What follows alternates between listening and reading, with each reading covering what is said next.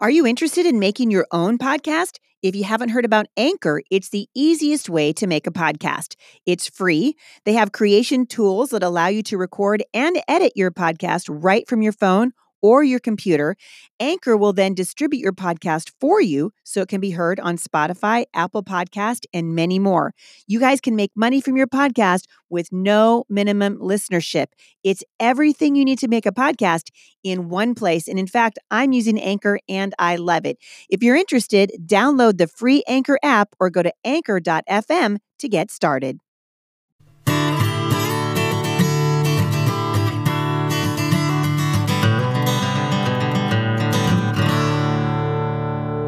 Hi, everybody. This is Heidi St. John. Today, I want to continue talking about wisdom and the types of wisdom that we model for our children. Yesterday, I told you that I have a great thankfulness in my heart for the legacy that has been left to me by my grandparents. Now, they didn't they didn't do everything right, and certainly, just you know, like the rest of you, we've had our struggles or had our struggles over the years as a family. But something that that my grandparents definitely did do right was instill in me a desire to pursue wisdom, not the wisdom of this world, but God's wisdom. And that's what we want to be instilling in our children. If you've got your Bible, go to 1 Corinthians chapter 3, uh, starting in verse 18. And here is what the Apostle Paul said Do not deceive yourselves. If any one of you thinks he is wise by the standards of his age, he should become a fool so that he may become wise. For the wisdom of this world is foolishness in God's sight. As it is written, He catches the wise in their craftiness. And again, the Lord knows that the thoughts of the wise are futile. Wow, the thoughts of the wise are futile. What? Think for just a moment about what we esteem as a culture. We esteem knowledge. We have we have largely modeled after the Greek way of learning. This is uh, the the um, in history we learn about the Greeks and if and the the culture of the Greeks has impacted our culture today in incredible ways from the architecture that you see in our in our cities and like in places like Washington D.C.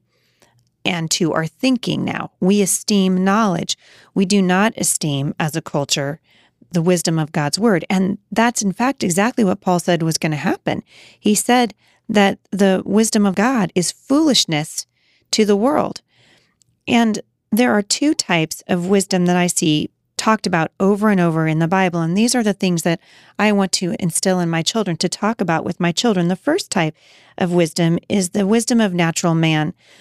In, in other words, our own wisdom. So we grow, and this is the type of wisdom that we see pursued in the culture around us. It's the wisdom of man growing more wisdom of man. In other words, when we're not seeking the Lord, we're just men growing in human wisdom. We're just people that grow in our own wisdom. The other type of wisdom that's available to us is spiritual wisdom.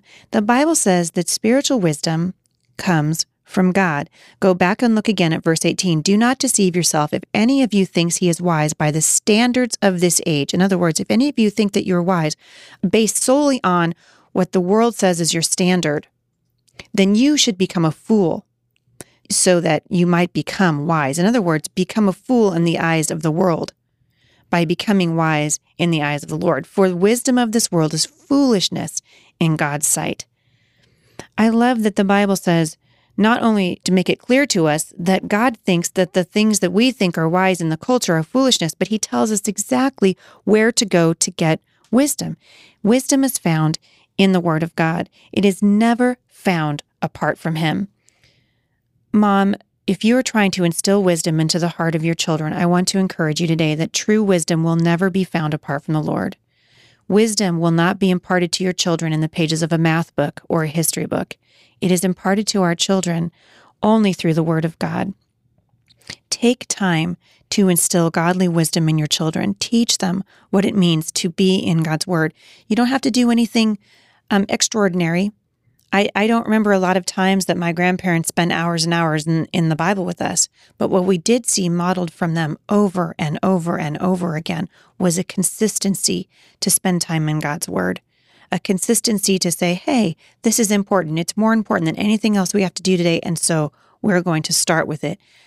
God has spoken to us in human words. He spoke to us in human words through men, and that's how we have the Bible. Stand on the Bible. The Bible is foundational to every part of our lives as women of the Lord. Our lives should be founded in Scripture alone.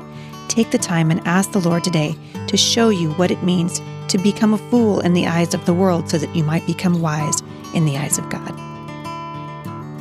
For more encouragement, visit me online at thebusymom.com.